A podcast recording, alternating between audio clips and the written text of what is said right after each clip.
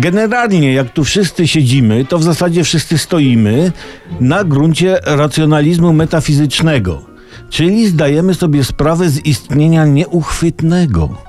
Dlatego rzeczywistość odbieramy jako taką, taką jaka jest i czytamy horoskopy, bo chcemy wiedzieć, żeby się dobrze dobrać. Na przykład, czy dwa barany mogą być dobraną parą małżeńską?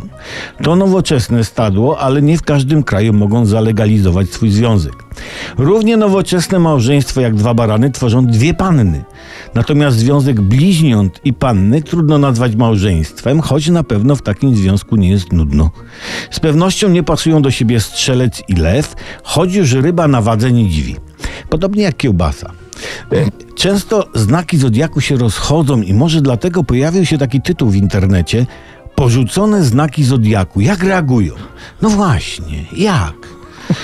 Porzucone znaki zodiaku reagują różnie, ale wszystkie tak samo, źle.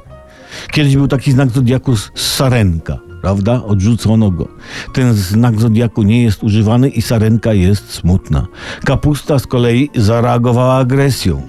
Źle odrzucenie znoszą takie już nieużywane znaki zodiaku jak czyżyk, opuncja, kangur, wdowa, ośmiorniczki czy wujek Stefan.